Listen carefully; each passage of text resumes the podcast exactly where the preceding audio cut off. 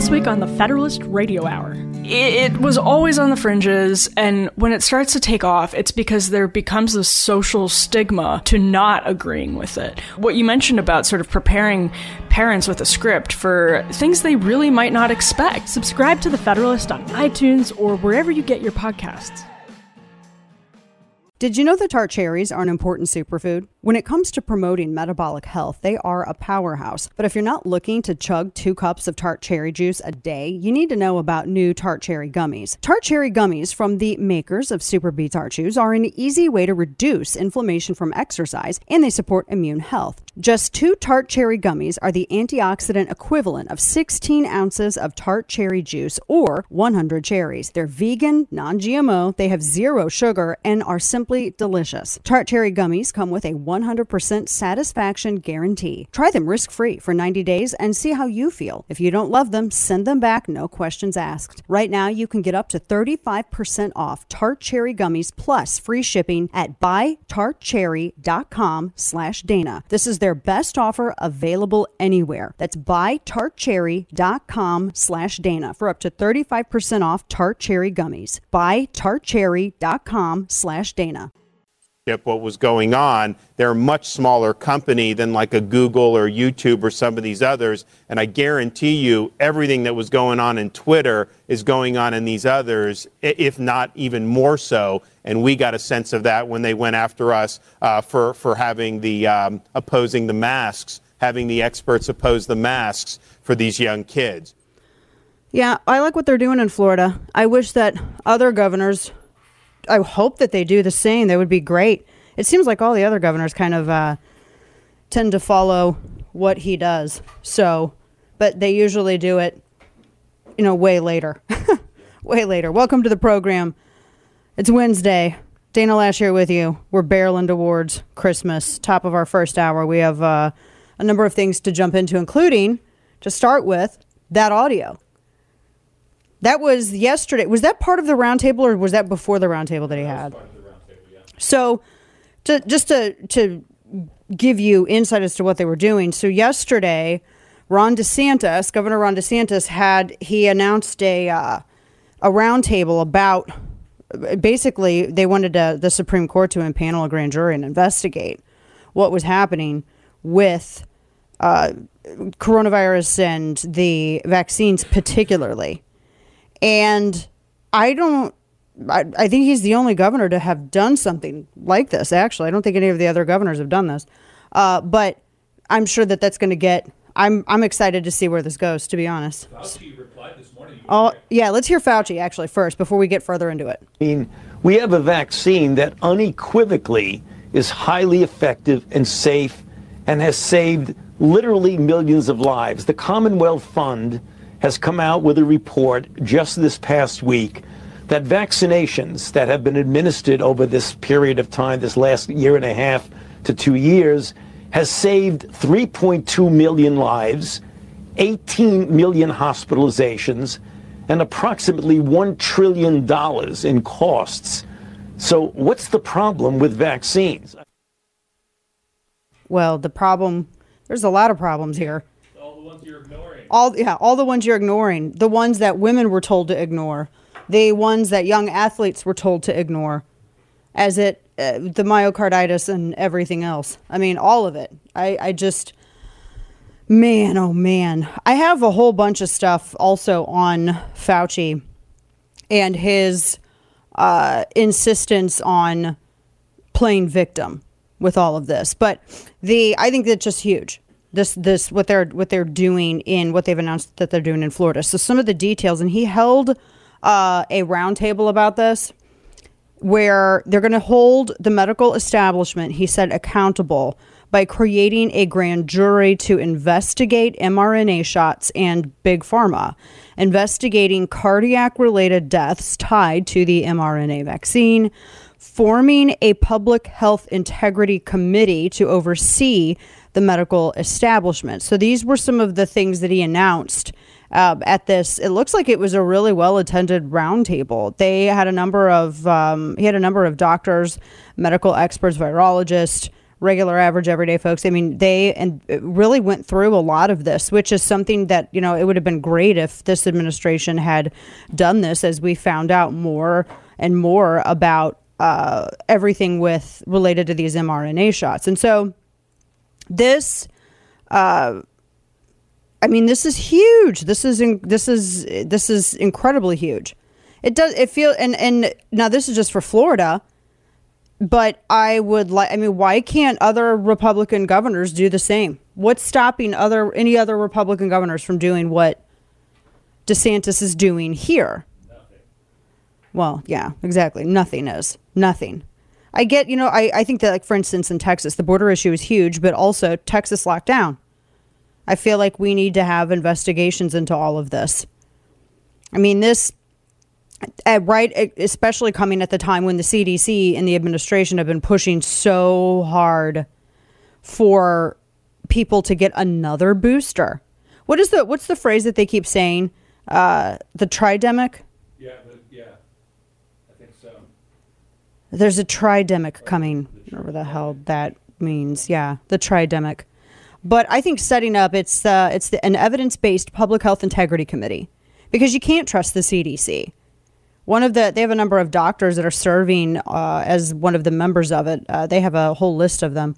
Uh, that's I think that's incredibly huge, and I'm really I'm very happy to see. You know, Florida was. I had a friend of who was making this point that Florida, where would we be were it not for Florida refusing to lock down? The rest of the country was told to lock down. The rest of the country did lock down and they were they were trying to treat all of this as consensus but that's the that's the very issue is that and a friend of mine was writing how Florida provided uh, his name's Kyle provided a, a much needed feedback in an artificially created negative feedback loop. Yeah, science is not consensus because you have to test your hypothesis. You have to uh, welcome feedback and accept when what you're going for, the evidence doesn't support your hypothesis, you have, I mean, that's science.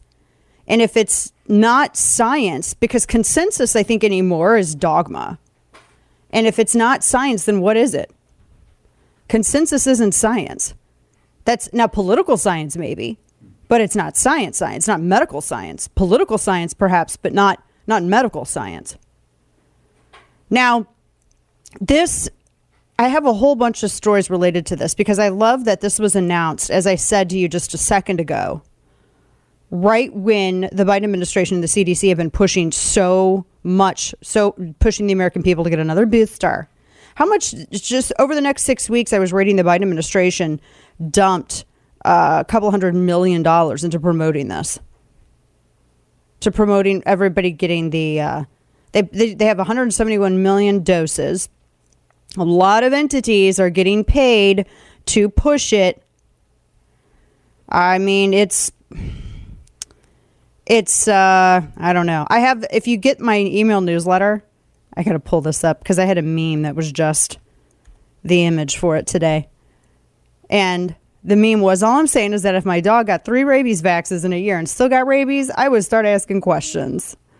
It's true. Got some questions and it, it, and it's that's 171 million doses and spending several hundred million dollars on this and demanding that everybody get a new jab when most that's not you're not first off people don't have faith in their in their medical institutions and honestly for good reason that's the other thing fauci's been out there blasting everyone for pushing disinformation but i mean my dude you pushed misinformation yourself.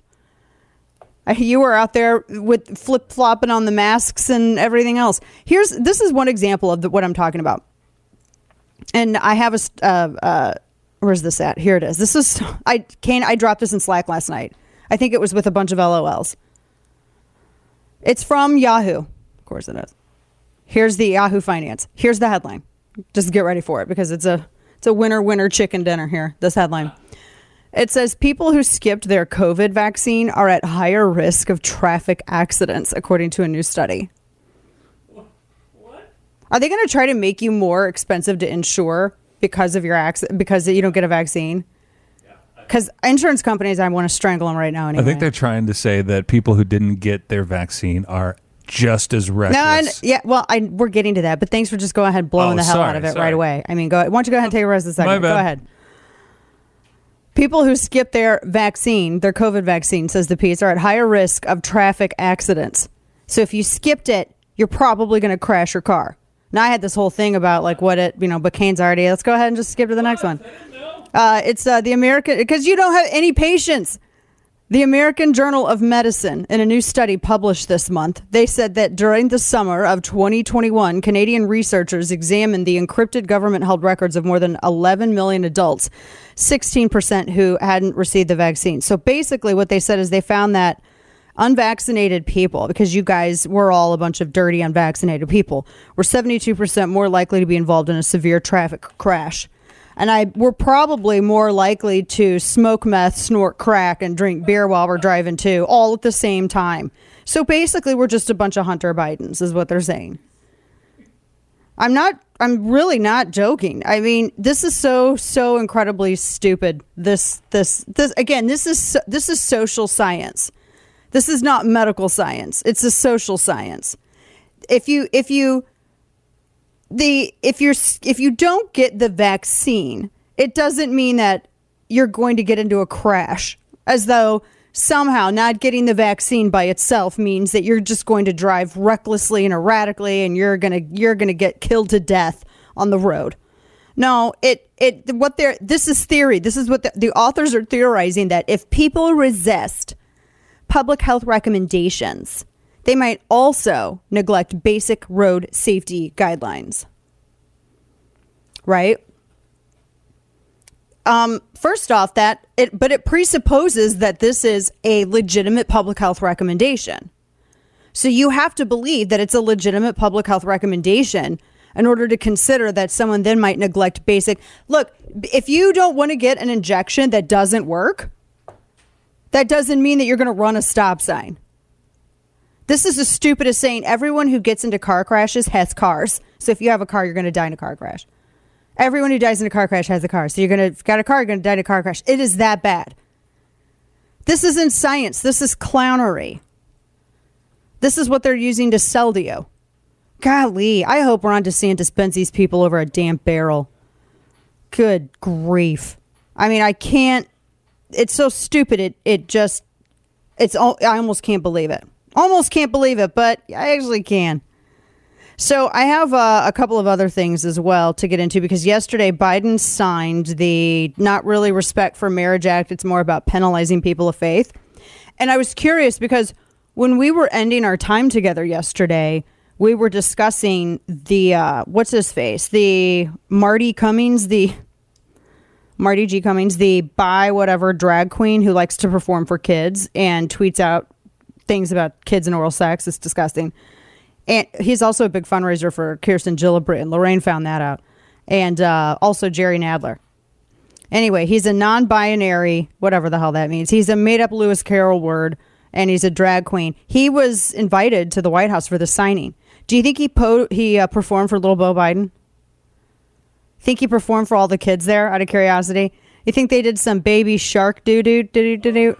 That's one of the videos that he did. You know. Our friends at Hillsdale College want to wish you and your family a happy and blessed Christmas and a healthy and prosperous new year. Since Hillsdale's founding in 1844, it's taught its students by precept and example the teachings and practices of the Christian faith. And the college continues this mission in its classrooms and nationwide through their educational outreach efforts. They couldn't do it without your help. So this Christmas season, Hillsdale wants to thank you, dear listener, for your kindness towards the college. They've prepared a special video, their sacred music choir singing O Little Town of Bethlehem in their beautiful Christ Chapel at the heart of campus. When you visit hillsdale.edu slash Christmas, you can see and hear the choir and many other free resources to help you celebrate the season. And while there, please consider a donation to the college by clicking the Support Hillsdale College button at the top of the page. You'll want to put this special Christmas song on replay. Find it at hillsdale.edu slash Christmas, and I promise it will be uplifting and inspiring for you. That's hillsdale.edu slash Christmas. And now, all of the news you would probably miss. It's time for Dana's Quick Five, brought to you by Keltec. So New Zealand yesterday passed a law, a very unique law, into effect. They they're phasing out tobacco smoke cigarette smoking by imposing a lifetime ban on young people buying cigarettes. So the law states that tobacco can't ever be sold to anybody born on or after January 1st of 2009. I think that's kind of lame, but I also think that everybody's immediately prohibition doesn't work. You're going to make a lot of people rich. If I was in New Zealand, I'd be running smokes like hardcore man. I'd be having the new Speakeasy 2.0. That stuff doesn't work. It doesn't work. You're just going to make it more attractive for the kids. Everybody's going to be smokers now secretly. It's going to be the re- rebellious thing to do. Uh, Mississippi State football coach Mike Leach has he passed away yesterday, age 61, airlifted to a hospital following a massive heart attack at his home on Sunday. Uh, he had complications from an existing heart condition, uh, but man, what a sad, a sad story, and especially right right before Christmas too. Uh, this, I I made the joke yesterday. Uh, I think it was in Slack. I said this. If, if this cougar was in Texas, it'd be a it'd be on somebody's floor already as a rug. Infamous LA mountain lion who killed a dog on a leash and drug another dog out the sliding door. Thankfully, that dog lived. It's called P22. It's one of Southern California's most famous mountain lions. Super aggressive.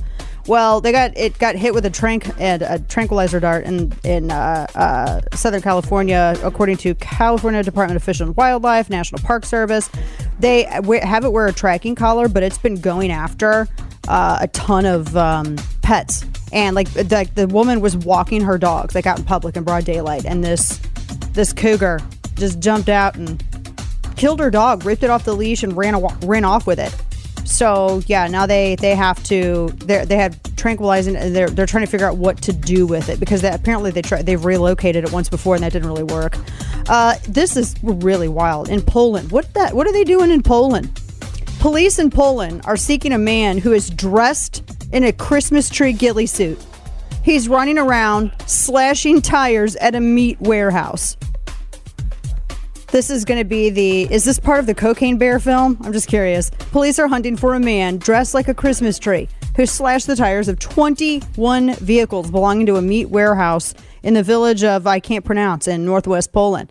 CCTV footage of the spruced up villain has been released. They're trying to identify him. And it really, you can't even see anything. It's hysterical. Stay with us. Black Rifle Coffee Company is helping you knock out your holiday shopping. If you have a coffee lover on your shopping list, Black Rifle has the best coffee brewing gear thermoses, mugs, and apparel, all designed for folks who love America. Stuff your stockings with all of the highest grade American roasted coffee and become a holiday hero by joining the Black Rifle Coffee Club. Set your coffee delivery schedule to your exact preferences, and it arrives at your door with no shipping fees. It's the gift that just keeps on giving. Looking for patriotic gear and apparel for your friends and family? Be sure to check out all of Black Rifle's new clothing designs. Veteran founded and run, Black Rifle Coffee Company takes pride in serving serving coffee and culture to people who love America, and each purchase you make helps support veteran and first responder causes. Head over to blackriflecoffee.com slash Dana to find my favorites and get all of the best merch, coffee, and apparel in time for the holidays. That's blackriflecoffee.com slash Dana. blackriflecoffee.com slash Dana. Listen to The Dana Show live on the Odyssey app. Weekdays, noon to 3 p.m. Eastern Time. Justice Thomas went even further, and he wrote the following quote We should reconsider all the court's substantive due process precedents, including Griswold, Lawrence, Obergefell. That means he thinks we should reconsider. No, that does not. Whether you got the right access to, concept, to, to contraception. Totally and not. Yes, we should reconsider whether you have the right to marry who you love. No, it's and that's not only the challenge ahead. Okay, stop it here. I'm not going to make it. We're going to have to do this in two parts. Welcome back to the show, bottom of the first hour. I have a piece that's coming out today just specifically on this. He is lying his backside off to you. Biden is lying right now.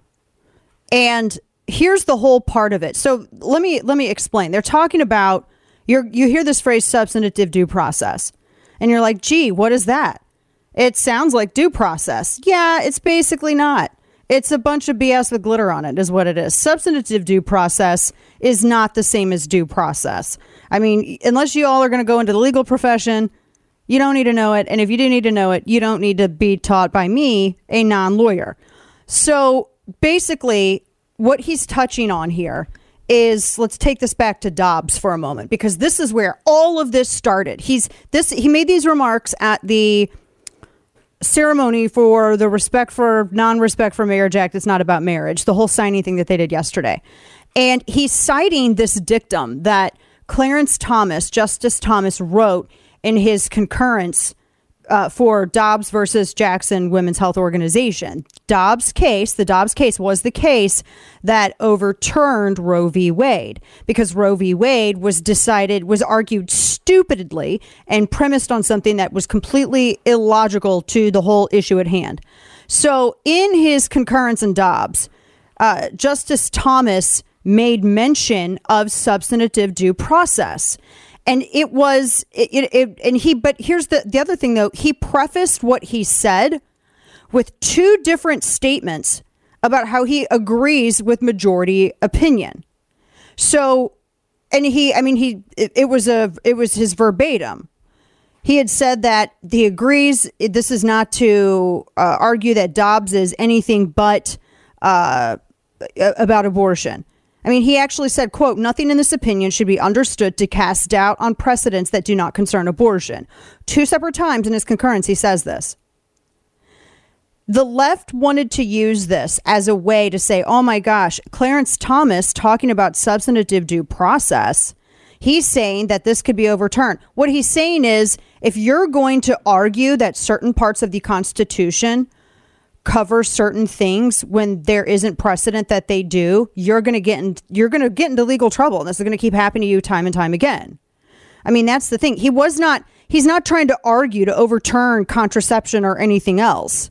He's saying, look, you do not predicate your arguments on clear, solid constitutional footing. And I'm going to tell you something. Number one, he is not the only justice to have said this. Ruth Bader Ginsburg had already said this about Roe v. Wade. And she warned Democrats. She's like, this is not on sure footing. So that's number one. Number two, what Thomas says here in his concurrence is no different from what he has said a million other times. It's not anything different.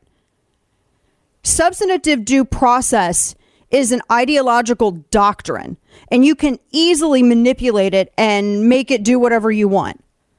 He had actually he had said, quote, substantive due process conflicts with textual command and has harmed our country in many ways. And accordingly, we should eliminate it from our jurisprudence at the earliest opportunity. But again, he agreed, and this is what he prefaced his remarks with, that he agrees with the majority's opinion that Dobbs is applicable only to abortion.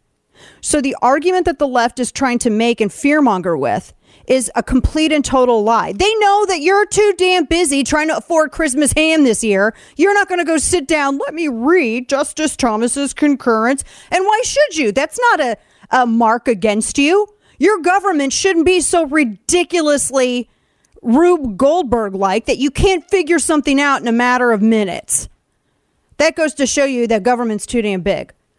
But they know that you're not going to sit down and read all this. So they can they're just going to gaslight you about it. That is emphatically the opposite of what Thomas said in his concurrence. Completely to the opposite.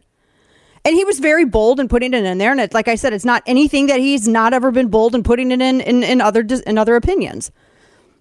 But he was saying, look, if you're going to argue a case and protect rights, you need to actually base it base it on provisions of the Constitution that are applicable. There was a really good piece, and I um, I had put it in. I think I put it in your prep that uh, that literally gets into substantive due process and Clarence Thomas, and it's it's by John Jonathan Adler, and it's a really good piece that explains it. It gets too much into the weeds here for our time on air, but he's saying that the Supreme Court, just to make it easy, the Supreme Court should overturn any demonstrably erroneous constitutional decision and that the overturning prior precedent does not require consideration of the other stare decisis factors, meaning you don't have to sit here and consult this in order to do this. And so, I mean, basically what he's saying is y'all are arguing your case is dumb. That's what he's doing. And he's and he's not wrong because that is exactly and not just Ruth Bader Ginsburg, even Sonia Sotomayor has intimated such. This is what this is what happens when you when you decide to when you decide to kind of go away from due process.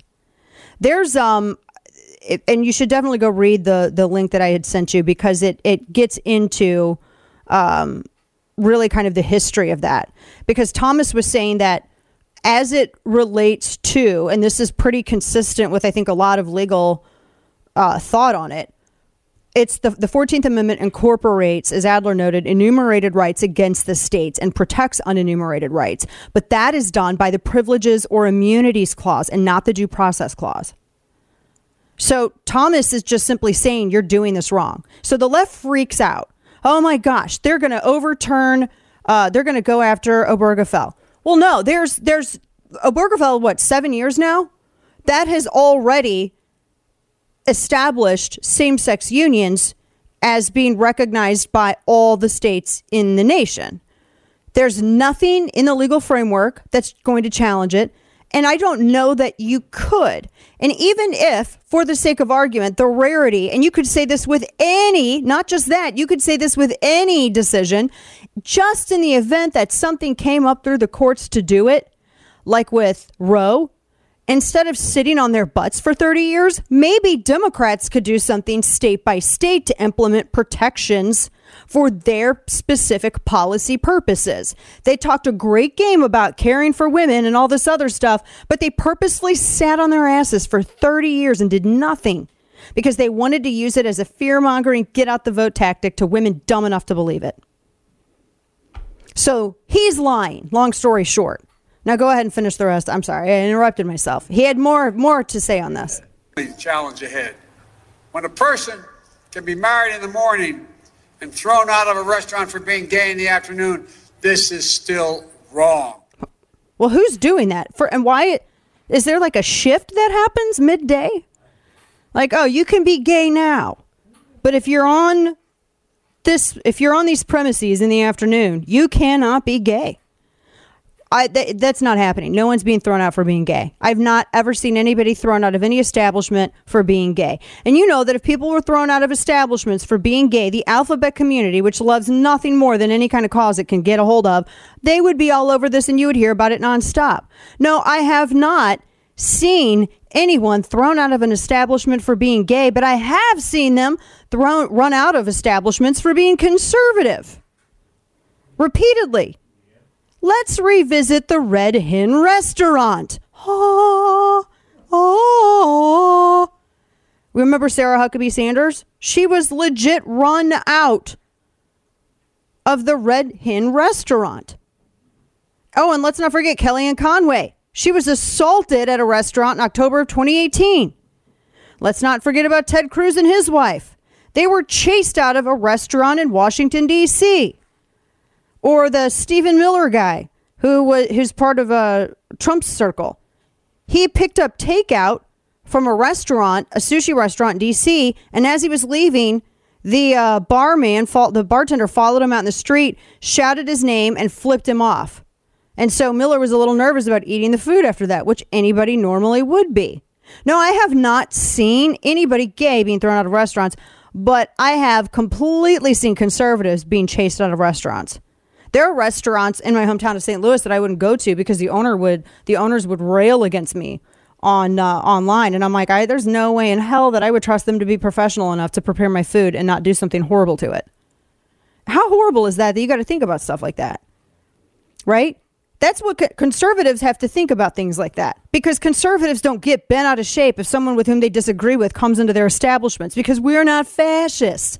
We're confident enough in our position that we don't feel the need to try to suppress or eliminate any kind of dissent. I mean, who tells him to say this stuff? This is just asinine. And who's stupid enough to believe it? Well, gay people, if uh, you don't vote for us, you're going to get thrown out of restaurants. Well, you're not black unless you vote for Joe Biden. Women, they're going to come and steal all your abortions. You're going to be forced to give birth. Wait, the sex is voluntary though? It's it's idiotic. But him them doing this and seizing on to that, you know, uh, heaven forbid they go back and read some of the other stuff that, Ju- that Justice Thomas has written. Oh, boy. But this is so, this is asinine. But the reason, the other reason it's uh, a twofer for them, the other reason they can seize on this is because they can, it gives them another little bit more uh, muni- uh, ammunition to, to go after packing the court. Well, look at, look at Clarence Thomas here. Look at Justice Thomas. Their fear mongering about a potential overturn of Obergefell was only ever fear mongering. And and here's the other thing too on this. This this it's already been law of the land. The Marriage Act, the disrespect for marriage act is was only ever about removing protections for people of faith like bakers and website designers. It was expressly omitted. Protections for faith were purposefully omitted. That's why mike lee and other senators a couple were trying to change this. Now, the only reason that they wanted to pass this was to codify the exclusion of penalty for people of faith. That is the only reason because you have same sex unions, agreements between consenting adults, and then you have vows that men and women take before God in a ceremony for the institution of marriage. And this is not something that's just for Christians, people of the Jewish faith, eh, Muslims, every, they all follow this. And people of faith oppose the appropriation of an institution, God created institution, by those who disregard the law of the person, of the law of the God who created the institution. And what's ironic about all of this is that after decades, decades, Kane, we grew up hearing this of activists preaching about independence from government interference and privacy for what occurs behind closed doors. Alphabet activists now demand that the same government now validate their choices because it was never about tolerance or acceptance. It was only ever about eliminating any belief that conflicts with their choices. Oh, by the way, nothing says respect for marriage like hosting a drag queen that performs for children and tweets stuff like this. Quote, the kids are out to sing and suck D, end quote. Kane just died. You okay? Yeah. Make sure we would play his completely inappropriate hit song about male copulatory organs, but literally every syllable would have to be censored. Except maybe for show.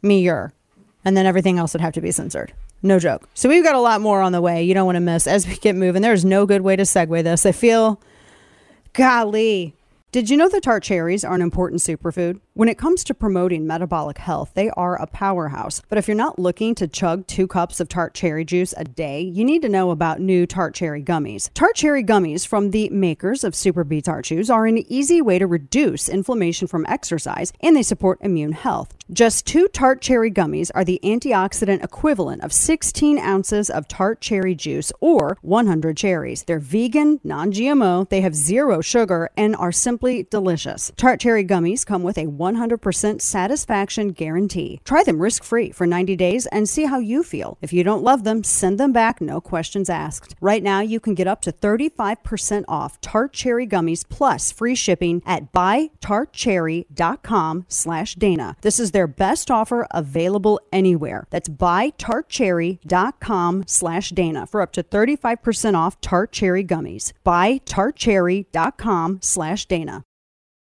Red meat, black coffee, truth telling. The Dana Show. So get over yourself. We're not concerned if you agree with it or not. We're concerned about you making us sick. Mm. So No. get your damn COVID shot a good and point, prevent and I- other people from getting your stuff. It's a good point, and we're, we're having a debate this morning Oh about my that very thing, really. A debate about whether mask wearing should be returned to be mandatory here in the UK. Res- uh, Mandatory. Restrictions have been lifted. And I understand you You even catch people, suggest people force it who on 'em. come to your concerts wear them for their own protection. We are doing the KISS cruise shortly, and you will not be able to get on the cruise unless you're vaccinated. Look, before you go to school, you have to have your children get the flu vaccine and the polio vaccine. And there's no discussion. And make sure you rub crystals on your feet to protect from bad thoughts. Remember that. I mean, it's the same. Welcome back to the show, Dana Loesch. That's Gene Simmons. What happened to him? Kane and I were just like, what happened to Gene? What happened to them? I met him once. I met him at uh, at Fox one time. He was super nice. Uh, eh, eh, super super nice. But like, Gene, why are you doing this, man? I don't want to dog you. Why are you doing this? You know, the, the face panties don't work, right? We know that, right? The face panties do not work. And that's number one. There's too many studies out there to continue on with this fantasy. Number two, the injection does not prevent transmission.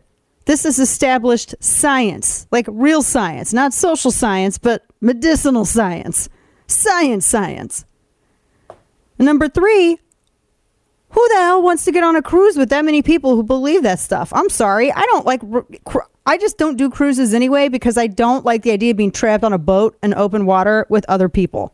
That's how I look at it. You're not on a vacation on a cruise. I'm trapped. That's how I look at it. If there is no route of freedom for me, it's not a vacation. I'm trapped. Right? That's how I look at it. There's no way in hell ever. You know what? I'm we had the ninth layer the nine layers of hell, our own Dante's Inferno. I take that back. I put cruise ships on there. Cruise ships. I've never even been on one. I'm not if you like them, good for you. You are different from me and that's okay. But I cannot. I just can't. I was trying to watch this one horror show and it ended up being horrible. Uh, what is it like 18 something or whatever and it's about this ghost ship and they promise ghosts in the ghost ship and like they're not delivering. I'm like waiting for people to get all scared to death in the first episode and it's not happening so i abandoned it. But anyway there are bad movies that start like this right? Good grief. Why? Well you can't come to our cruise ship unless you get all your vaxes and jabs. Great so you're gonna have a bunch of people with myocarditis out in the sea. Okay. We have more to come folks. Second hour on the way and in that second hour you can expect shenanigans. You can also expect some wokery, some economic headlines, the latest with Twitter. Oh, yeah, all of that and more. Stick with us. Offers for free iPhones are usually too good to be true. Just like freedom itself, nothing is actually free. Other mobile phone companies not only lock you into long term contracts, but they build the price of the phone into your bill with hidden fees. Now, with Patriot Mobile, they can show you how to get that iPhone 14 or 14 Pro that you've been eyeing interest free without the games and with no contract. Patriot Mobile is America's only Christian conservative wireless provider with nationwide coverage on the best 4G and 5G networks because they use the same towers as the major carriers. Get the same great service while supporting a company that's fighting to preserve our God given rights and freedoms. Patriot Mobile also offers a performance guarantee. So if you're not happy with your coverage, you can switch to any of the three major carriers they provide for free. Simply visit patriotmobile.com slash Dana or call their 100% US based customer service team at 972 Patriot. Get free activation today with offer code Dana. That's patriotmobile.com slash Dana or call 972 Patriot.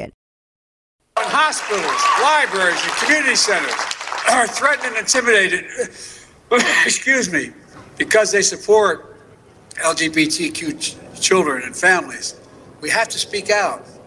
We must stop the hate and violence, like we just saw in Colorado Springs, where a place of acceptance and celebration was targeted for violence and terror.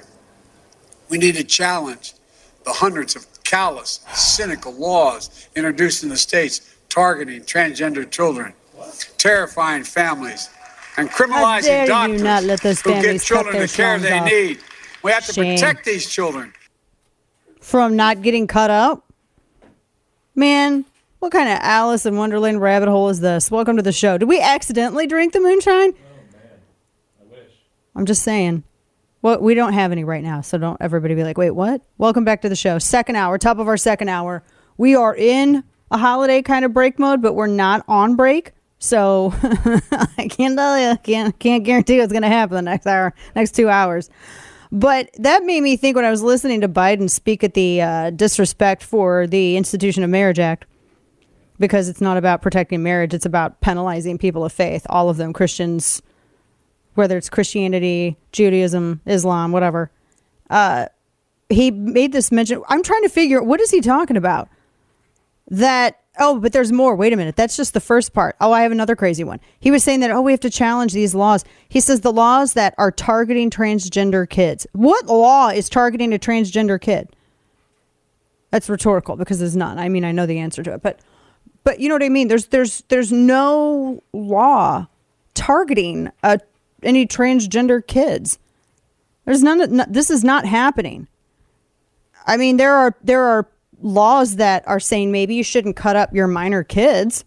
Hey, maybe you shouldn't engage in in uh, hormone abuse with with minors. It's it's about it's about the medically unnecessary experimental surgery on minor children that people are opposed to because it's not informed consent. Democrats used to like consent. Did they though? So, but wait, there's more. He also said this audio soundbite five. Listen to this masterpiece. Racism, anti Semitism, homophobia, transphobia, they're all connected. But the antidote to hate is love. This law and the love it defends strike a blow against hate in all its forms. So, see, if you oppose the medically unnecessary surgical removal of, you know, your frankenbeans, your kid's minor frankenbeans or something else, or breast surgery, they, they call top surgery, the cutie little names for it. It's breast removal.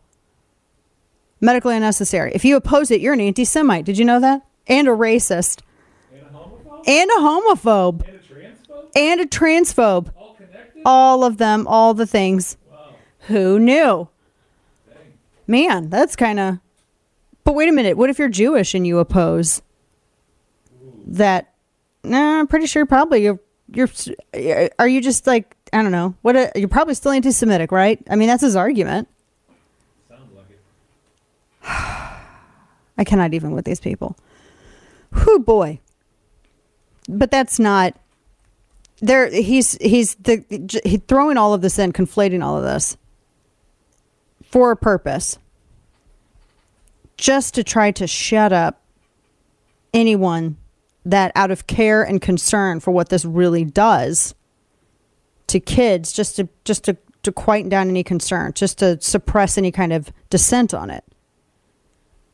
I mean, this is it's it just is kind of amazing that this is uh, th- this was his line yesterday. Somebody wrote this for him and put it in a teleprompter. That's the thing. Somebody wrote it and put it in a teleprompter. And he said it. I'm just it's kind of amazing. And then you had Cyndi Lauper there yesterday.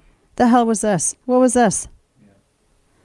our families, mine and a lot of my friends and people you know, sometimes your neighbors, we can rest easy tonight because our families are validated and because now we're allowed to love who we love. Wait, who said you? Oh, and there was more. She's saying, but do we we don't want to do that to people. We can't. Yeah, I don't know. It's news. Oh gosh, do we want to? I don't know. I can't take it. I'd like to remember her as she was. Who was saying? Who who was telling people that you can't do what you want to do? Who in the world is telling anybody? No, no, no. You can't do that. You can't love that person. You can't like that person. You can't love this person or like that person. You can't do any of that. Who was saying that? I'm just. I mean, Obergefell's is seven years now. Stop. This is asinine. They're they're talking about things that don't exist. They're accused they're they're making accusations for offenses that have not occurred. Just so that they can pass this thing. But this I just don't see it's going to be like the targeting of Jack Phillips or 303 Creative, really, on steroids. That's that's what's going to come. And then of course you had that drag performer who was there. Uh, did they I we couldn't find out did they perform for the kids, the guy? The uh, Marti Cummings guy? I don't think yeah, I don't know if he did. Now speaking of uh, trans issues, I don't know if you guys saw this story. This was pretty crazy. Uh, hey NHL, did you see this? It was uh, an all trans hockey tournament putting men against women resulted in a woman leaving on a stretcher. I know that's not a surprise. A female athlete was concussed because she got checked by a dude on the ice during the all trans draft tournament in Wisconsin. And the NHL was like, "We're proud to support the blah blah blah." So one of the male to one of the male to female athletes, a man who's appropriating the female sex, checked one of the women who's appropriating the male sex and threw her head first into the boards. And players were shouting, "Get a stretcher! Get a medic!" And it was, I mean, it. She, he just knocked her right there on that. Listen to this audio. Somebody fourteen. This was this is some of the audio of it.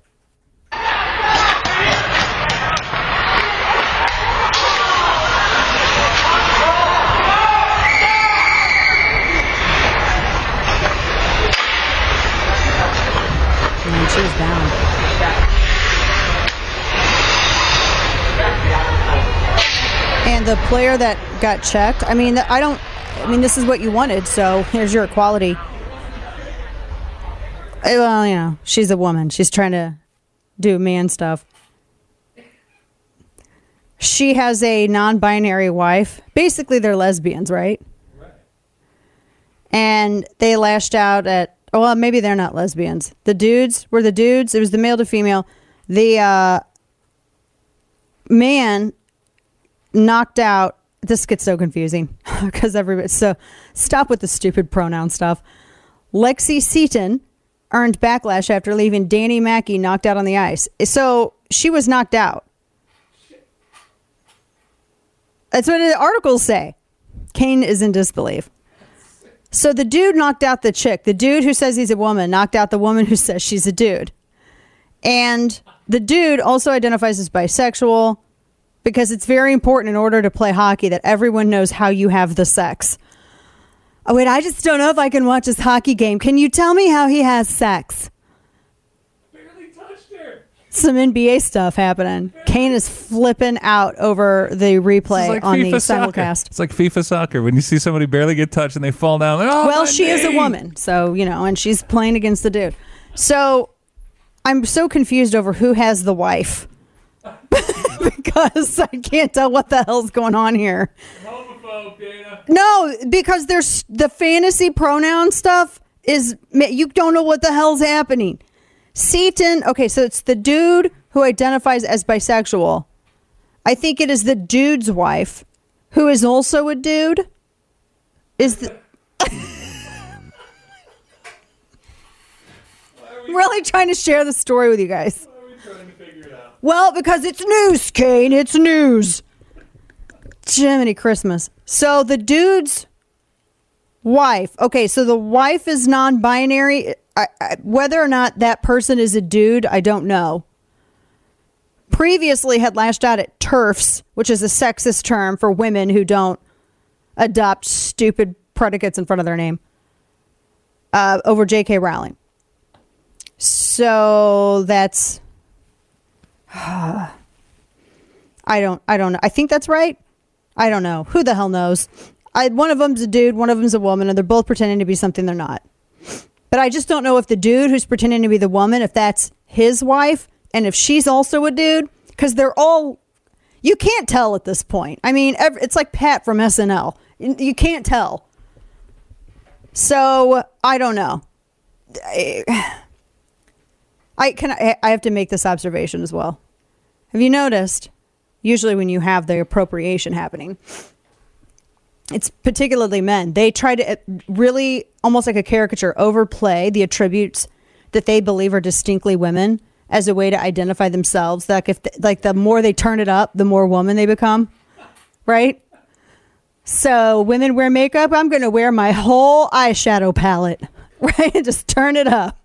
like right? Now. women wear some bronzer to contour. I'm gonna bronze my whole damn face. Turn it up right? Women women do their hair. I'm gonna have a hair to the heavens. Turn it up. It's and then when everyone does the same thing i don't know it just i can't oh my gosh. It's just not it's not attractive. I just don't. And that is important that is important. People who say it's not, and no matter what, they still look like dudes. You still, I'm looking at this dude who's, uh, he's like, I'm wearing pink and I got lipstick on, and here's my goalie thing. You, but you do, you look like a dude though. I'm, I'm just saying it. You do. And then the woman who is doing the stuff to look like a man, even if you can put a beard on, you still look like a chick. There's just something there, and you know what I mean. There's just something that I don't know. and you don't have an Adam's apple. But I'm just saying, if they if they're fine beating the hell out of each other up like this and concussing one another, I mean, go to it. I'm not going to sit here th- have your trans league. I'm not going to. I'm just you know maybe be a little bit more careful. I mean, because you're you're she is a woman and you are a dude. As much as you want to pretend otherwise, and y'all went through puberty like that, and you are a hell of a lot bigger than her. I actually don't have a problem if they want to have their trans ice hockey league. Just so long as they're not trying to do this to high school sports and college sports and professional teams. Go ahead and have your trans league. Isn't that what we all said? Go ahead and do your own league. We're not like the left who's like create your own platform and then we're going to destroy it. We don't do that. But I'm just, are you surprised that she was concussed? No. all right, we got more to come as we get moving here. This is, you know how difficult it was to just get that story straight to you? No pun intended. Do you know what I mean? Just to just go through because when it's they and their and there and theirs and them and z and zer, what the hell? It doesn't make any sense at that point. And now, all of the news you would probably miss. It's time for Dana's Quick Five, brought to you by Caltech. So China's shipyards are raking in record LNG take LNG tanker orders amid Russia sanctions. That's liquefied natural gas. Uh, they've been seizing the opportunity to buy Russian oil at a steep discount. Now their shipyards are racking up record orders for LNG. Uh, the tanker says the world markets adjust to supply disruptions caused by the sanctions. So in 2022, China scored 45 LNG tanker orders, quintupling their tally from last year. And having assembled only 9% of the world's existing LNG tankers, they captured 30% of this year this year's orders and now account for 21% of the global orders on the books. It's a $60 billion business, according to Reuters. Whew, boy. So, uh, once again, the White House left Hunter Biden's daughter that he had with um, uh, the lady from Alexis Roberts, lady from Kentucky, uh, little Navy Joan Roberts, the four year old daughter of Hunter Biden. She was left out of the stocking display again from the Bidens. They did not put up a stocking for her. They don't acknowledge her. Gosh, I wonder why their kids have problems. 101. Uh, why is the U.S. about to send Patriot missiles to Ukraine? The from the CNN, they said that uh, their Pentagon correspondent said that multiple defense officials who were not going to go on the record, including a senior Biden administration official, said the White House was finalizing plans to send Patriot missile defense systems to Ukraine and that the approval is expected. They may announce it within the next couple of days. But why though? And the Mars rover sent back a sounds made by a dust devil swirling on the red planet. That's slightly terrifying. Stay with us. Your one stop shop for the information you need to fight back.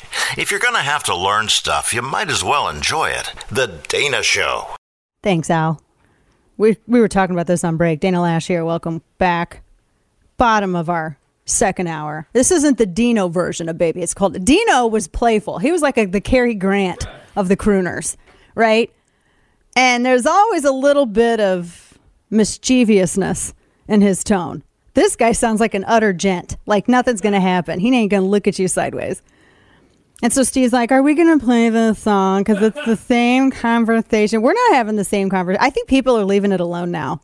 Who was the comedian? I saw this video and I think I got so excited because I was laughing so hard. I meant to send it to everyone and then I got distracted. And it's it's the he's a comedian. Gosh dang it. Someone on the Webernets is going to remind me. So he was talking about he couldn't understand why some people were upset over certain Christmas songs, especially if you compared the lyrics of Christmas songs then to the lyrics of popular music today. And I can't I can't even say that. I can only do the acronym. He was comparing the lyrics of WAP to Baby It's Cold Outside. If you need to ask what is WAP, don't. Just do not. Do not do it. But it was, and apparently there's like a million different I think there's a lot of different takes on this, but there's this one comedian who was like, "Wow, if this offends you, then you should because it is. I mean, it's I don't think that song is at all. I don't think that song I'm going to start it over I with the Dino even- version. How about that? Yeah, Dino uh, Dino is the best. And he can he's got that Cary Grant. I think the the Oh, comedian's it. name Huh? It was like something It's Tom Cotter. Yes. I think his name's Tom Cotter. we can't even play his bit. But he was saying, look, if if you are upset with this song, which is a which is a gem, it's a gem. Let's be real. Then you're going to be really upset over You know, like this. I can't even read. I can't even share the. I can't even share the lyrics of that. I can't even. I cannot. I'm just saying that seems like it's way more. Like WAP would be way more offensive than "Baby, It's Cold Outside." Right. I just. Oh boy. Didn't someone write a different version with different lyrics a couple years ago and we talked about it? Yeah, it was a woke version, and it was so bad it killed it? a portion of my soul, which I'll never reattain. it physically, I I was hurt, and I should I should seek damages, but I'm not going to. But it really hurt me. Oh. I just play the song all the more. It was Idina Menzel. oh, f- was it the woke version though? Yeah. Ah, boo. Yeah, no, I uh uh I don't like the I don't like the woke version of any of it. Any of it. It it's all mm-mm. But it is. It's it's it's that cancel culture stuff. I was thinking about Christmas stuff this year. I don't know. Is it are people in I'm always I hate New Year's is the holiday that I hate. I hate New Year's so bad. I the best way to describe how I feel about New Year's is that scene from Forrest Gump where Lieutenant Dan is sitting at the bar and all the confetti's falling on his head and he's making that face. That's me. I hate New Year's. I don't know why. I just hate it. I'm like, get the hell over with it already. Let's go. I just, you know, get out. I'm done with the year. Just go. I can't stand constantly saying goodbye to the old year and welcoming the. I can't stand stuff that gets too dramatic or goes on for too long. And I feel like New Year's does that. It's like, get over it. It's, I mean, it's just literally a day that it was arbitrarily determined by humans to be the end of the year. Uh, get over it. I can't. I hate it. I just can't stand it. Ah, I don't know. I haven't. Um, I'm. I, I'm not in a bah humbug mood, but I am. I don't know. I, we were talking about Christmas gifts. We're gonna get in the meat potatoes and all that stuff. I know, but I hate telling people what I want for Christmas, and I purposefully don't. I don't like receiving presents. I really don't. I like just if I want it, I'll just go get it because I always feel I don't want to burden anybody and I'm very particular about if I want to get something, it has to be this. And if it's not that, I don't want it. I'm very, and I don't want people going above and beyond to get stuff. So in our house, I always told my kids, look, you are not more, you're not any more special than Jesus is. You get three presents. You don't get more than that. You may get something in your stocking that's tiny and cheap, but you're not getting more than three presents and they're not going to be over the top stuff. I've never been that parent who piled the presents at the tree. Like sometimes people would come to our house and be like, What? this is all you have? I'm like, Yeah, and I just don't. Is that mean? Because I don't care. I just don't get into it. I can't, I don't like the materialistic aspect of it. And sometimes I'll be like, oh, well, there wasn't anything else I wanted to get you. So you get two things this year. I don't care how damn old you are. I, that's just how I've always looked at it. So like for this year, none of my kids are listening. I'm like, ah, maybe each got, you know, two things. They only got two things. That's it. I don't care. I don't have no I don't have any big boxes to go under the tree. I don't have any of that stuff. You get two things and they're they're rather small. But I I think it became less about demonstrating care and stewardship of your fellow man and more about impressing other people and trying to get into other people's good graces. And I can't stand that. Now, if I find something like if I get gifts for other people, it's usually stuff I would purchase for myself or that I think they would really like. And I do it all throughout the year. I will literally, I start Christmas shopping the day after Christmas for next year. But I don't go out and do it if I just see it. If I, you know, if it brings that person to mind, then I'll get it. But that's that's fun, right? That kind of stuff is fun. But I hate people breaking their necks. I'd rather just not even get anything because I hate the idea of the burden that came with someone doing it. You know what I mean? It just uh, I can't. Don't do that just for the sake of doing it. I don't know. All right, a drafted Twitter show Yes. poll. Uh, which do you prefer? Choice one, giving other people presents. Choice two, oh, is this for me? So I'm gonna send this out. Okay. What? What is that's the poll? Yeah. Do you like? I don't know it? if you know how to do polls. I don't. I, I, I won it last time. Oh my gosh. I The tree can't. poll though, that real AF or fake AF. Yeah. Love it. I don't know, man. I can't. Sent. Oh. But I, I yeah, I will say that it's it, it, I don't know. I I well, I will if I order something online and it comes to my house. That's like a gift for yourself, isn't it? You're like, what is this? This for me? so great. I got myself the lint shaver for sweaters. I got that the other day. I ordered my little lint shaver. I was trying to find something that was made in the US. The best I could do was I got one that was made in Taiwan. China hates Taiwan, so I'm good. And I got so excited. I opened it and it was like, oh, I don't know why. It's like little things like that. Okay. Anyway, all right, all right. So this, um, a couple of things. Oh, let me read this tweet that I uh, that I saw. I love when people get so sassy online. So I made the point yesterday, and I'm going to switch gears after this topic because we got to talk about some of the Twitter stuff and now how they're looking at Elon Musk's immigration status. And I'm not making this up. So I said yesterday because Joe Biden, this is yesterday evening, had said that apparently gay people were being thrown right and left out of restaurants all damn day, which I did not know that was happening because it's not. And I had said I'd never seen a gay person thrown out of a restaurant, but I've seen progressives run conservatives out in the streets. And so this one dude, who is, of course, he's he's he's. Uh, I love people who go. I have a master's in public policy. I spent six figures getting a stupid degree just so I could put it in my Twitter bio to make me sound more important. And I don't. At least he didn't pay for a blue check.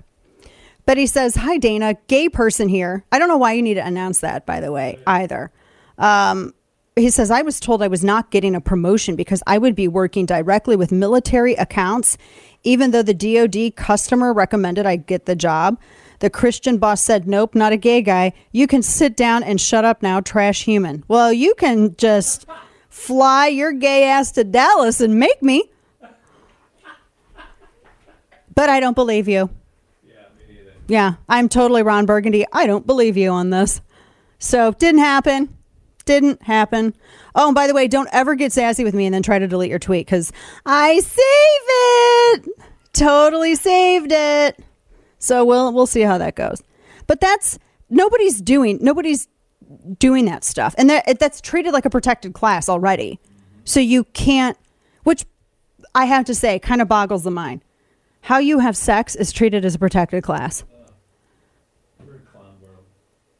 How is that just be cool and don't force people to I, I don't believe in forcing any business. I don't even believe in the the restaurant that canceled on the Christian group, even though I think they're D bags and they they canceled two hours before the event on purpose. I don't think they should believe. I don't think they should be forced to do anything they don't want to do. And I just I'm it's the hypocrisy of it all that gets me. But I don't believe they should be forced to serve anyone they don't want to serve. I wouldn't want to give my money to anyone that hates me. I, I, that's what I don't like about government regulation. Let people fly their freak flag. And if you want to be a hater and a bigot against people of faith, I don't want to spend my money with you. I don't want government regulation cleaning that up for you. Right? To the contrary, if you are, you know, uh, you know, Hitler 2.0, I don't want to go do business with you. I don't want government regulation to hide that you're a bigot. I mean, you know, if you like disco, I really don't want to give you my money. I'm kidding. Maybe. You see my point though. So I, I, I don't know. I, I just, speaking of this, to the, to the Twitter thing, let me pull this up because this was pretty wild. So apparently, I guess that they've decided, well, they've decided that they're going to get sassy and I guess take a look at Elon Musk's uh, immigration his application and his status and all of this stuff. They are going they are going to go at him some way. The person who reported it had said that the excuse me prominent attorneys were investigating whether Elon Musk lied on his application for US citizenship. You mean like Ilhan Omar? And if it shows that he lied, he could likely be stripped of his citizenship. Now, first off, how do they even have that application? I retweeted a listener who had noted, and it, it is a government record, and it does contain private information, and there is a law that does prevent that from being shared. So, why? I think the bigger story is how. And this is if people were right within their minds, within the press, they would they would be saying, why is it that the government is giving out private information on people? like with the IRS, right? Do you remember the ProPublica thing with um when the when ProPublica this was right when Biden was getting ready to pass this like 1 trillion dollar thing and ProPublica ran this story about these wealthy individuals and they got their tax information somehow because someone within the IRS leaked it. And instead of writing, wow, the government is leaking out private tax information of wealthy individuals to try to shame people and engaging in class warfare, all to pass Joe Biden's tax hike, they that's what they should have been doing the story on. But instead, they did it on, oh wow, these these these horrible uh, wealthy people. Look at how much they don't pay in tax, or something to that effect.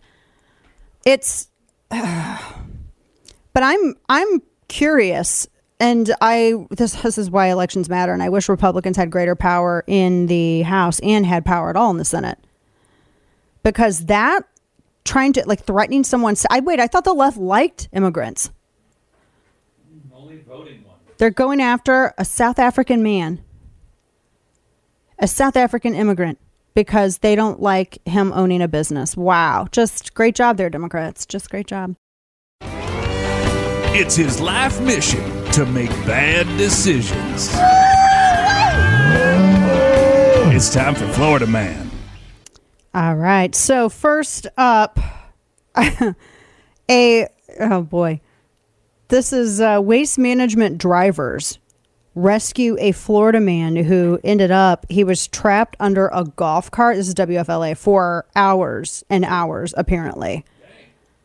Whoa. 83 year old Port Charlotte man, God bless him. He's trapped under a golf cart for several hours. Two waste management, management workers uh, ended up coming along. They noticed it. Uh, Alex Garlaza and his driver, Paulino Ortega. And the workers immediately dialed 911. They provided first aid. Authorities were en route. He showed signs of hypothermia. He had been seven hours. He was trapped under a golf cart for seven hours. Thankfully, th- I mean, thank heavens those guys like came by and saw him. Uh, and they said that also officials with waste management said that their drivers are trained to act like an extra set of eyes and ears for deputies and fire department, emergency services, and to report emergency. It's really smart. Uh, so they they they took care of him. They wrapped him in garments. They kept him warm until medics arrived. They provided first aid. So awesome, awesome, awesome to those dudes. I hope they get bonuses. Hint, hint. This Christmas, it'd be great. Oh boy, this guy got a decade in prison because he shipped himself several pounds of meth. It's not Chris meth, okay? It's Christmas, okay? Big deal. Jason Hardy, 40, was sentenced to 10 years and 10 months for a conspiracy to distribute 500 grams or more of meth.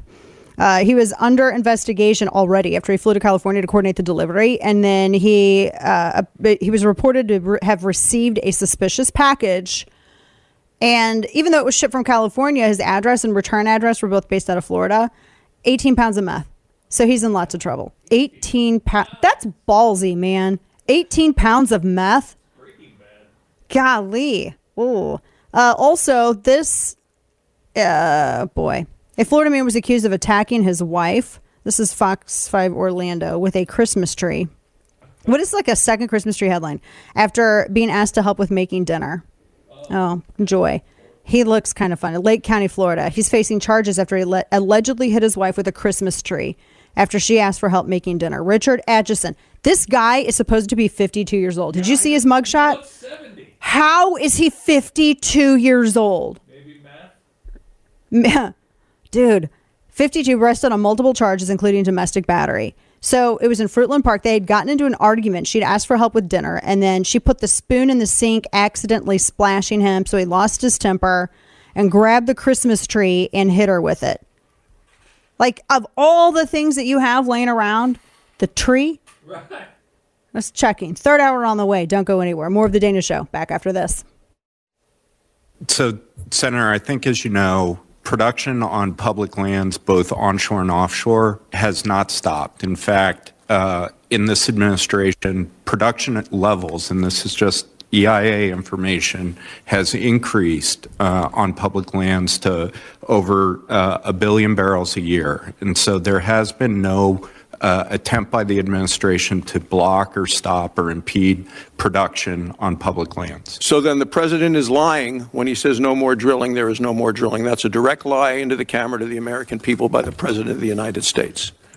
So uh, I don't, you know, I can't comment on a quote sort of out of context, but it, Uh, clearly, there is ongoing drilling on public lands uh, as well as uh, production. Hmm. So that's Tommy Beaudreau, who is the uh, uh, with the uh, Biden administration. He's trying to ad- he's trying to answer these very contradictory quotes here as it relates to drilling, and uh, it's uh, I did not find that satisfactory. Any of his answers. Welcome back to the program. Top of the third hour here this Wednesday, and I have goodness because some of the with energy with uh, the price of gas. Where's this other one that? Oh, speaking of energy. So Brian Deese was trying to trying to argue that gas prices were coming down because of the stupid SPR, the, basically just releasing so many what a million barrels a day, draining our strategic petroleum reserve. Listen to Brian Deese try to spin this. There's a lot of factors that go into the price of gas at the pump and supply and demand, but the big picture is what's happened over the last year is that in the wake of Putin's unconscionable invasion of Ukraine, we faced a global supply challenge because Russian oil was coming off the market and the global market, uh, there was a risk of it not being adequately supplied. And over the past nine months, the president, through deliberate and consistent action, using authorities like the Strategic Petroleum Reserve, but also our diplomatic engagement all around the world, has focused on maintaining that global supply while also making clear that we needed to, when the price of oil came down, the price at the pump had to come down as well. That is not at all how this is works. I mean, not at all. I mean, this this is he's. I mean, he's it's abuse. I don't know how else to. Yeah, I mean, it's that's there's not. It's all there is. You're first off the way that they've been doing this. What did they? What did they? The math they did on this, releasing from the SPR actually do, isn't enough to lower costs. Number one, it's not enough to lower anything. Uh, and number two, you keep us dangerously low. The SPR is supposed to be our reserves for emergencies, etc. I mean, what is it? We've it's been over 190 million barrels so far, and that's only be, and and that's only because of his own restrictions on oil and gas. So he hasn't he hasn't. Uh, th- That's no, no, no, no, no. And then he tried to go to uh, Saudi Arabia, as we all uh, remember. I mean, it is endangering national security uh, with this. I- I- you're, I mean, what do we do? Heaven forbid if something happens and we have the lowest level for our SPR that we've had, I think, in our lifetimes. But they're still committed to it. He he ordered earlier this year 180 million barrels released. Still committed to it. Yet it's draining anything that we would be able to have to rely on, heaven forbid, if something went sideways. They were unsuccessful with OPEC Plus. Now they're going to Venezuela. I mean, Deese has had a really hard time trying to explain this. I was reading the transcript of one interview that he had given when he was uh, they were they were relying on uh, SPR release after the Saudis kind of shut him down, and he was saying, "Well, you know, it's these are private conversations that our administration is having. I mean, I'm just not gonna." Yeah, lowest level since 1984. It's dangerous. It's it's and it's not the oil companies that aren't producing enough. You've made it impossible for them to produce. Your party for the last 30 years has fought the expansion of refineries. It's and all assessments show that he is not I mean, he's handling this horribly. And Institute for Energy Research did a huge thing uh, on SPR, this idea that releasing the SPR would releasing from SPR would do anything to really actually help with uh, with gas and and oil prices and you know etc. et. And it's not. Usually, the times that when administrations have done it previously, it's always to avert, and it's done like limited amounts, and it's they don't want a short run price increase because there's an emergency somewhere. That's typically like with uh, Persian Gulf right after Hurricane Katrina, and that was just to stop, you know, the short run price increase because of a natural disaster or something. But this, and they've always, I mean, that's, they've always used it to in conjunction with increased domestic production, whereas Biden has hand, has handcuffed it and then further drains what our what our reserves are. So what is it? They said 2020 they would be producing after his after he was inaugurated 14 million barrels of oil a day. We're 2 barrels short of that now and goodness. To constantly release from the SPR to counter any kind of increase in prices that happen because you restrict the supply from your policies. This is this is nuts. Golly. This is not. Mm-mm. Now I have more on this as well. A couple of other things here. Yeah, he's. It's yeah. The rush to green. You you can't immediately switch to green. It's just not something you're going to be able to do. We've talked about this over and over again. Also, uh, the Fed just announced another 75 basis point rate hike. Oh, sorry, 50. Yeah, 50 basis points. So now we're looking at what is what is it? Five. Yeah, we're right around five now. So 50 BPS as expected. This is goodness. 40 year no, how what's the new record high on this too? Everything everything is a rec, a new record but not in a great way. They said that the so basically by raising the basis points, 50 basis points, the CPI numbers that we talked about yesterday, consumer price index, uh, as you can see, despite the fact that Joe Biden was saying, "Oh well, wages have uh, have kept up, they've grown," when in fact they're not. Uh, clearly, the Fed doesn't think that that's working. Uh, that what they're doing right now, what they have done, is working to stem inflation to help fight it off, and and so now, so it looks like we're going to go into a if we're we're basically in a recession now, but officially it looks like that's going to be where we're at in twenty in twenty twenty three.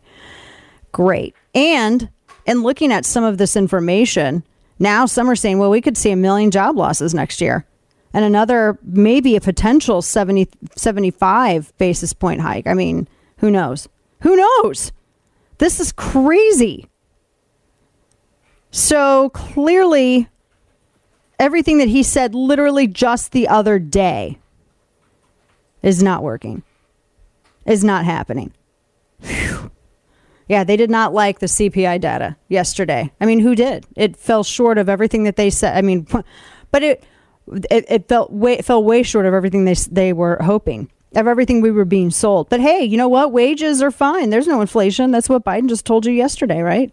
Or day before yesterday. Sorry. Totally fine. Ah man.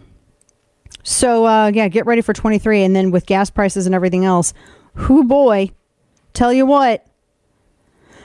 I don't know. But let's pass more stimulus. Let's give more money to Ukraine. And in the meantime, we're bleeding ourselves dry. Yeah, I wish I had better news on that front, but I don't, sadly. Now, some of the other things uh, I wanted to make sure that we get to as well, because I there's a I have a couple of things here. This uh, I have some wokery. I also have we talked about wealth being down yesterday. This, I'm going to pull this up because we were discussing IRS and immigration records that the government now apparently they're all saying, well, we're going to look at Elon Musk's. So, according to a couple of different sources, Ken Griffin is a billionaire hedge fund own, hedge fund owner. He's suing the IRS and the Treasury Department.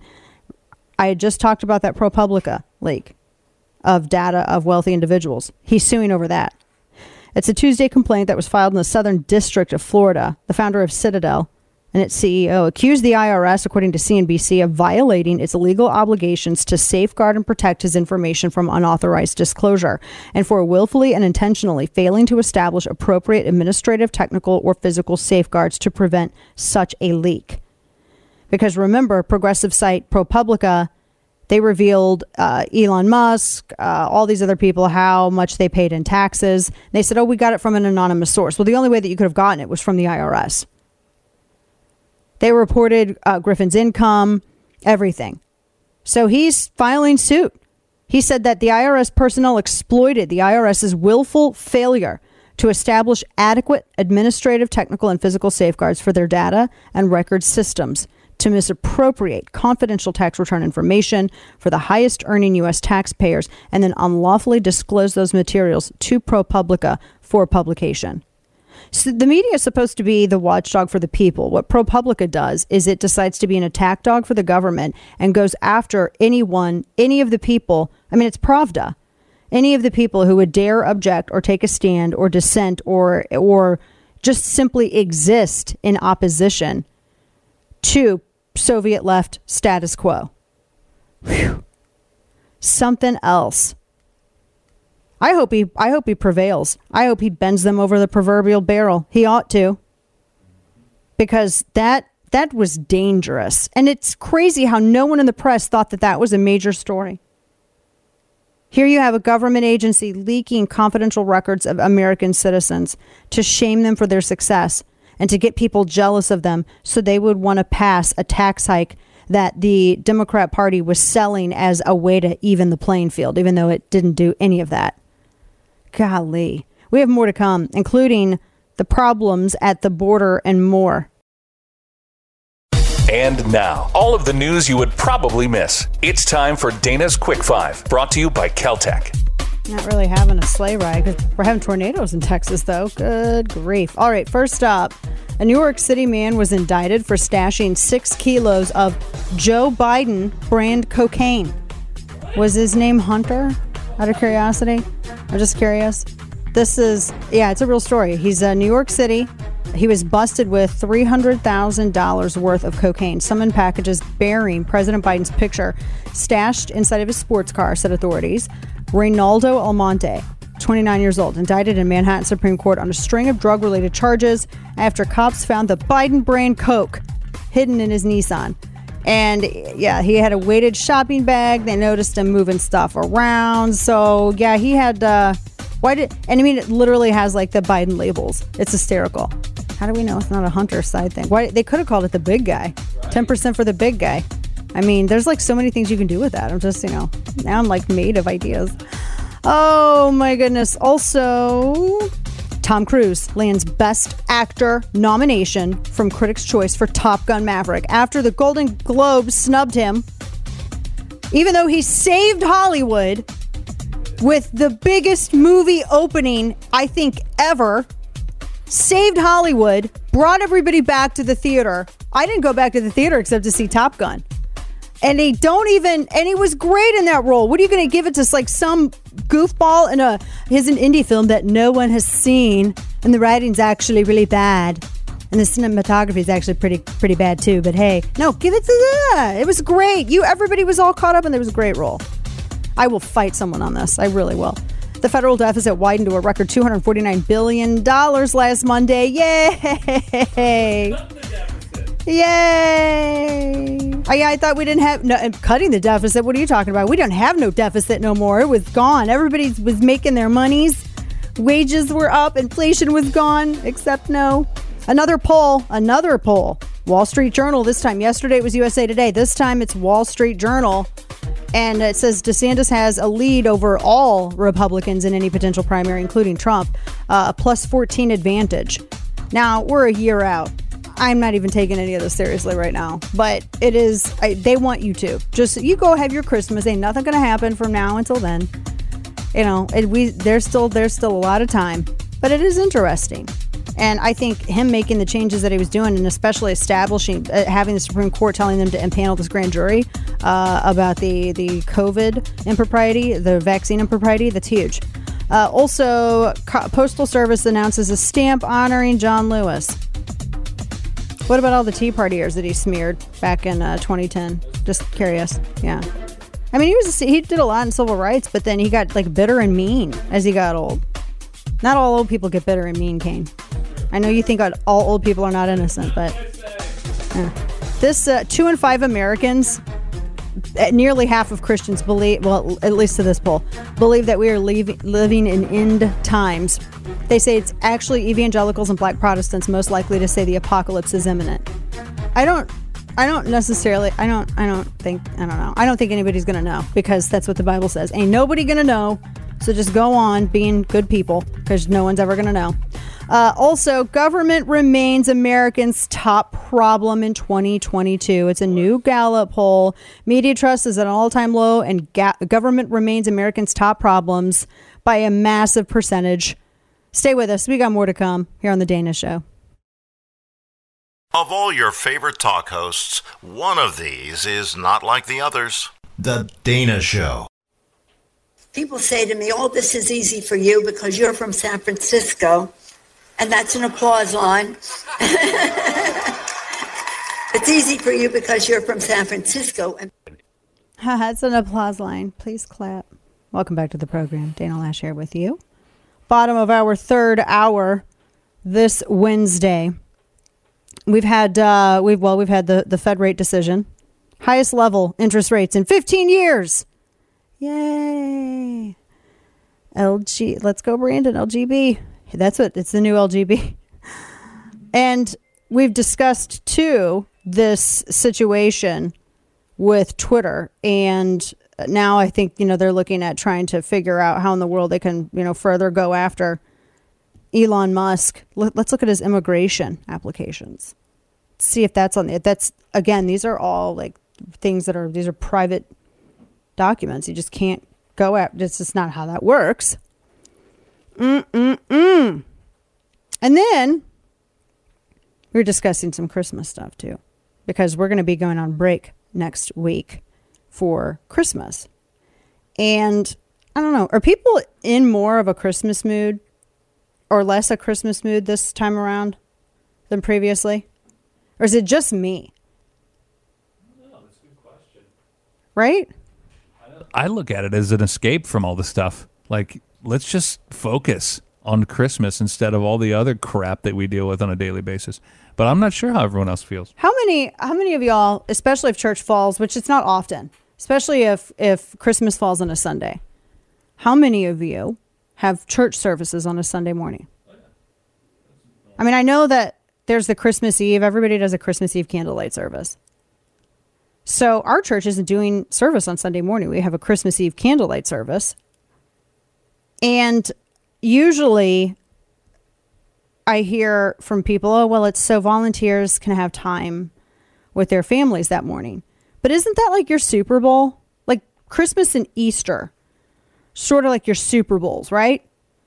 Yeah. So why would, if it's on a Sunday, that seems like what you would wish every Sunday to be like, is like Christmas Day. And I'm just, our church isn't doing it. They're going to video stream a guy that I've had some recent issues with in terms of his ever shifting ideology. But I I don't know what I think of it at all. I don't know. I'm disgruntled. I think I was made a little disgruntled over lockdown. I saw this thing. It said uh, it was a headline that we had like last week that showed church attendance after lockdowns is still down. And I was like, Are you really surprised? Because so many churches shut down. If ever there was a battle to be had between church and state, it was that. It was that. And instead, people fed you the lie of, no, no, no, we it's the loving thing to do to shut down. Even though they were doing it still when we realized none of this stuff had any was any good efficacy wise. Masks, the distance, none of it. Oh no, it's better that we shut down. That was like the time for churches to stay open and stand their ground, and I feel like th- so many didn't do it. I don't know, maybe that's affecting my Christmas perspective this year. We're going to talk about that, especially later on this week. But I just was thinking, I'm like, is that weird to not? Isn't it weird to not have a church service on a Sunday or, or it's on a Sunday when it's Christmas Day? It seems odd. I was talking to a friend of ours, and uh, who is active in their church and well respected in their church, and they were saying that it's it's it's become so difficult. They actually had someone leave their congregation because they couldn't stand to sit, they said, in the sanctuary with people who voted for Trump. And this isn't even about Trump. And I can't stand it when people make it all about Trump because it's not about Trump. It's about the bigotry of people because of their political ideology. You get so tribal that you you lose your ability to see the humanity in other people. The left have been like this for a long time. It reminds me, I keep coming back to it. It reminds me of this it's this film called Warm Bodies. It's a zombie film. It's actually much more than a zombie film. It's one of the it's a very clever zombie film. It has a lot of heart. And there are several different types of zombies. And one of the worst kinds, the ones that have forgotten their entire, all of their humanity, they become these twisted, desiccated monsters, and every to them everything is prey. And some of the zombies, when they have relate, when they have you know uh, relationships with living people, their hearts beat again and they come back and they basically it overcomes the virus. I mean, it's very, I- I'm not doing it justice. It's a very good movie. But I think that's, I think you can, you can easily substitute the zombieism in that movie with politics. So easily, especially now. Because there are how many people do you, can you not count as friends anymore because they disliked how you voted? Or they, I mean, we had friends who stopped being friends with us involved in our wedding because we didn't get the vaccine. Even though we had already had the virus, we didn't get the vaccine.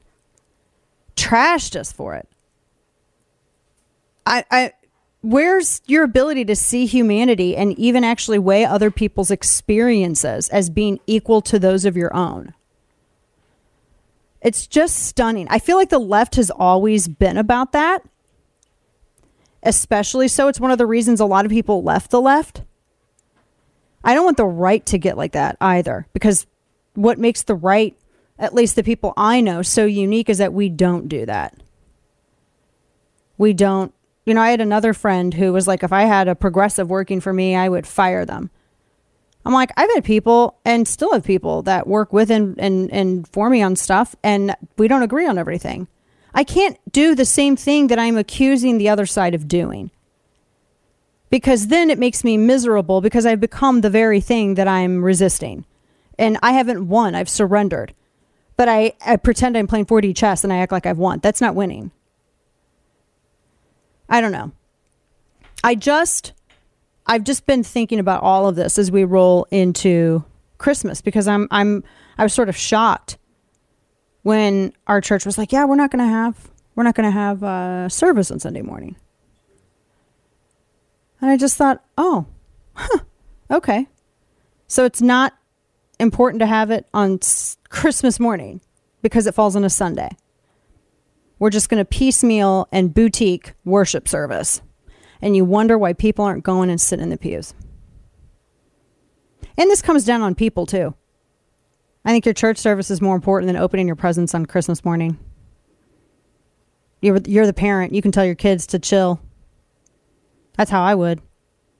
I mean, when we lived in Missouri and at our previous church, we, I think it was, we had one Christmas that fell on a Sunday and we were there before we opened presents. Kids had to deal with it. Learn your, where your priorities are. I don't know. It makes me grumpy. I'm going into the season. Gr- I'm grumpy now. I'm going into the season grumpy. Right? I don't know. It makes me because what is it? Goodwill towards your fellow men. Oh, we're going to talk about this. We're going to talk about this Longfellow poem coming up because I think it's one of the best, and he's a favorite. But yeah, I really don't feel goodwill towards men. I just really don't. I'm trying. I'm Sam Jackson sitting in the diner talking to Ringo across the table from me. I'm really trying, Ringo. I'm trying so hard to be the shepherd. Whew. But it does it does get hard. We're going to talk about that uh, more this week. It does get hard. I, I hear you. I hear you. I, I empathize with you completely. But maybe there's there's something we can do about it. All right, as we uh, move, I'm going to get some of this other stuff and make sure I hit everything that I have for you today. So this, I don't. Kane was like, "Oh, this is great news." It's about the UN. I'm like, they don't exist anymore. Yay! It's not that great a news. Yeah. So the United Nations ejected Iran from the Women's Rights Commission. Good. Yeah, but see, I feel spiteful because you know who else still sits on it? Don't they have China that still sits on it? yeah. So this is just them. This is just them posturing.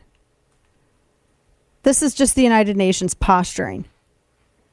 They said Iran was ousted from their their uh, body on women's rights commission for policies that are contrary to the rights of women and girls. You think it was a U.S. led effort, ed, led effort following Tehran's crackdown on protests? Look, I'm not I'm not throwing shade on it. I don't I don't disregard it, but I just feel like most of the people on the women's, the UN Women's Rights Commission, probably don't need to be there.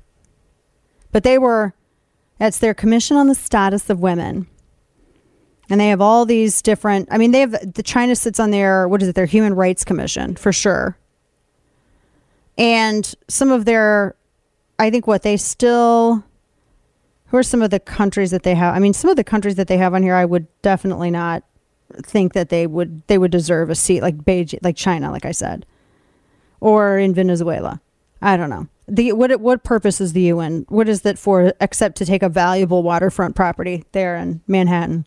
Have you ever driven by the building? It's like prime prime area, super swank, super swank. No, the U.S. ambassador to the UN had said that uh, ousting Iran was the right thing to do. Tehran's presence was an ugly stain on the commission's credibility. Okay, that's great, but is it just an optic?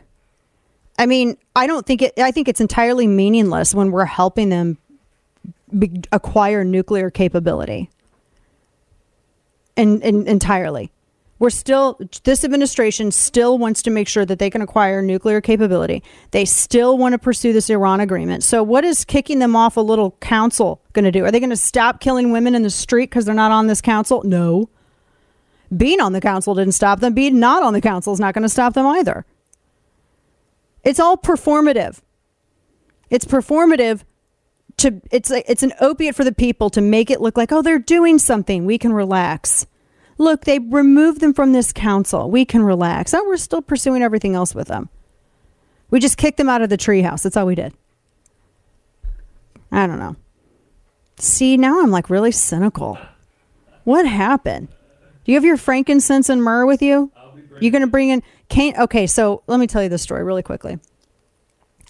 I we went to this establishment a couple of weeks ago, and I noticed uh, the bartender burned a Palo Alto stick. I don't know, and it smelled really good. I was like, "It smells good." You just burn that stick, and he's like, "Yeah." Palo Santo, thank you. Whatever. Palo Alto is a city in California. Shut up! Don't send me any tweets. You guys know I don't know this stuff. The Palo Santo. Kane's over here like I am. I have a master's degree in potions. Don't lie to the listeners. Anyway, so I'm like, oh, that's really neat. Palo Santo. That smells really good. And they're like, yeah, you can get the sticks and you can burn it. And it smells really nice. So I'm like, oh, I might try that. So I got an bag of sticks, right? And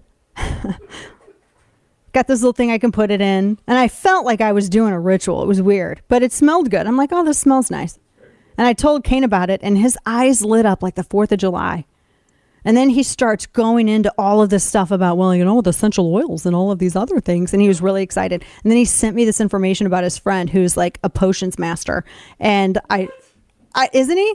I don't know, incense and stuff. I don't even know. An incense expert, actually, global Okay. incense expert. I'm not knocking it. I just didn't even know that there was, you know, someone could have such a repository Well, of information. And he currently works with the VA. They actually send him PT, uh, PTSD cases, and through incense, he is able to collapse some PTSD for these. I think that's awesome. I just didn't know that you could do all that with this stuff. I just was like, hey, got this Oh, stick yeah. that smells good. I burnt it. Look. And I know the stuff I sent you. You didn't read, did you? I totally didn't I. I know that you didn't. I but then but then but then he's like, yeah, you know, I got some frankincense and myrrh, and I'm waiting for him to be like, and then I'm going to go on a quest to The find only an reason I brought that up was because it's close to the holidays, right? Uh-huh. Frankincense and myrrh. Everyone knows and has heard the story. Why wouldn't that be something we could do last segment on the show where we just burn some frankincense and myrrh and enjoy it like Joseph and Mary did on the day of Jesus' birth? oh my gosh! Here, look at him. You, you open the door, crack, and they stick a whole Birkenstock in. Oh, that's what happens. That's and I what have an happens. incense warmer too. You don't just burn the stuff. I don't know what. It, all I know is that's isn't that what the hippies do? Proper temperature is right. important. E- every record store had an- somebody who wanted to burn incense. yeah, no, you're talking about like patchouli and the gas station incense sticks. That's not the same thing. I don't know, but I, I all I know is I burnt the stick and it smelled good, and Kane acted like we were kindred spirits in incense. Well, it wasn't a stick like you would buy. I've the never grocery seen him store. that excited. It was an actual piece of wood. yeah, it was, a, chunk legit. of it was wood. a little chunk of wood. Yeah, but it was still a stick. I still say it's a stick. Oh, for the love! It was like a Barbie-sized log. I don't know how else to put. what happened? So now he's like, maybe we can burn some incense. Listen to The Dana Show live on the Odyssey app. Weekdays, noon to 3 p.m. Eastern Time. Uh, this one is unusual, and it's unusual in the sense that literally, you know, there's no record keeping whatsoever. It's in the absence of record keeping. Employees would communicate, you know, invoicing and expenses on on Slack, which is, you know, essentially a, you know, a, a way of communicating for chat rooms. Uh, they use QuickBooks, a multi-billion dollar company using QuickBooks. QuickBooks? QuickBooks. Uh, nothing against QuickBooks, very nice tool, just not for a multi-billion dollar company. Hmm. So that is the CEO, FTX CEO, John Ray, says there's no record keeping at all when he was testifying there. QuickBooks, he said. Welcome back to the program. Dana Loesch here with you as we finish out our third hour. That's, you know what, they want, as Kane and I were discussing, they want to establish a reason to justify government regulation. Desperately. They they need some, they need an entrance. We'll talk more about this tomorrow. In the meantime, today in stupidity. Oh, it's and a they good don't one. want to be implicated. So, yeah, no one's implicated if they didn't keep records. How convenient. all right, just so you know, uh, bicameral is. Mhm. I don't know if you can hear that, but bicameral. Bicameral. Yeah. Yeah. Okay. That's uh, you know two branches Right. or chambers. Right. Unfortunately, KJP saying this. in a bicameral and a bipartisan uh, way was done in a bipartisan bicameral way bicameral bipartisan support By Carmel. Bicameral. It's almost so, like a new. bi- Nordstrom pipeline. right. Uh, Armtis. Yeah. Don't forget By about Carmel. the. Don't forget Oh, about the wow. Nobel Nobel Prize. Oh my gosh, Nobel Prize. Yes. Right. But maybe bicameral is a you know a new Biden topping for his ice cream. Mm, yeah, there you go. Folks, that does it for us today. Sign up for the newsletter, chapter and verse, over at Substack. Find us on YouTube, Facebook, like and subscribe, and I'll be back with you. We'll all be back here together tomorrow.